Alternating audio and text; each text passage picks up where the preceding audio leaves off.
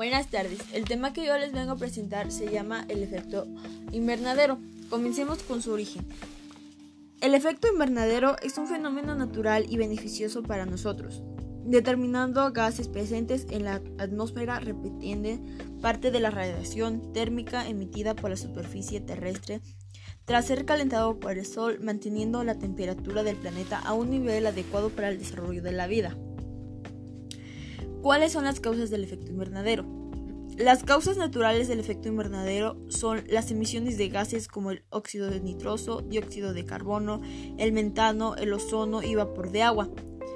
Una de las causas de origen humano del efecto invernadero es la deforestación. La deforestación aumenta la cantidad de dióxido de carbono en la atmósfera. La deforestación es rampante hoy en día debido al aumento de la civilización humana.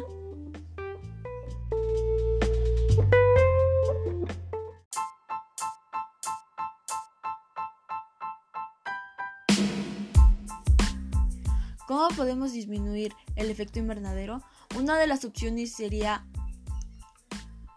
utilizar el transporte público, caminar o andar en bicicleta, ya que reduciría las emisiones de carbono otra opción sería ahorrar energía.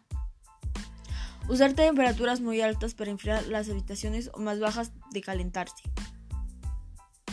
Tratar de consumir menos carne. La producción de carne roja lleva un número significativamente mayor de emisiones de gases de efecto invernadero que la del pollo, frutas, verduras y cereales.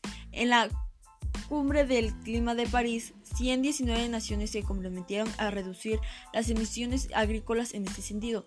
Sin embargo, no hubo ninguna indicación de cómo hacerlo. Reducir y reutilizar.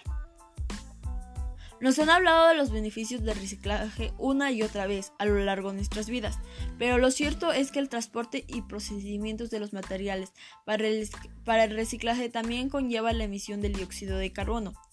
Por eso, si reduces los desechos que tiras y tratas de reutilizar los materiales que ya usaste, puedes marcar un cambio. Informar y educar a los demás. Entre todos podemos lograr reducir con nuestros vecinos como para compartir alternativas y educarnos mutuamente en cómo establecer una vida comunitaria sostenible en también un paso importante.